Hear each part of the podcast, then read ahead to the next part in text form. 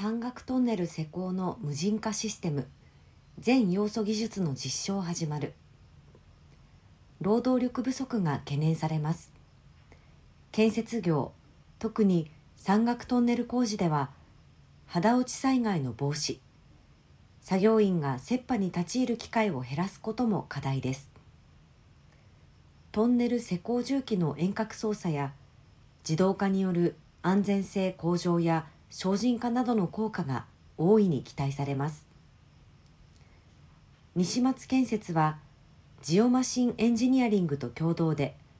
山岳トンネル施工に用いる油圧ショベルの一連の作業を無人化するトンネルリモスエクスカベータの開発と実証を行いました。切羽作業の無人化に向けて主要施工重機の遠隔操作技術自動化技術を組み合わせた山岳トンネル無人化施工システム。トンネルリモスの開発を進めている。同社は今回その中の油圧ショベルの遠隔操作システムを開発しました。現場にて油圧ブレーカーの切羽への移動や切羽作業といった一連の作業の遠隔操作を実証確認しました。新開発システムは遠隔操作室から油圧ブレーカの全操作を行うことで切羽が無人となり飛び石や切羽崩落による人的被害がなくなりまた当たり箇所の確認に切羽直下に立ち入ることもなくなる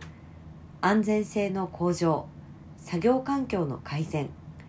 高い視認性と低遅延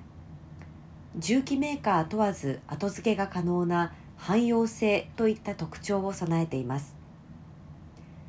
JRTT 北海道新幹線建設局発注の北海道新幹線盤石トンネル他工事にて実証試験を行った結果施工に影響を及ぼす通信上の不具合は生じず油圧ブレーカーによる一連の作業を無線で遠隔操作可能であることを確認しました。今後は油圧バックホーやホイールローダとの共同作業を遠隔自動化させたトンネル掘削作業の完全無人化への取り組みを続けさらなる安全性向上精進化を目指していくとのことです。同社は今般トンネルリモス全要素技術の現場実証を開始。各技術の実証試験を2023年度までに完了する計画であり27年度までの実用化に向けて取り組みを継続していく構えです。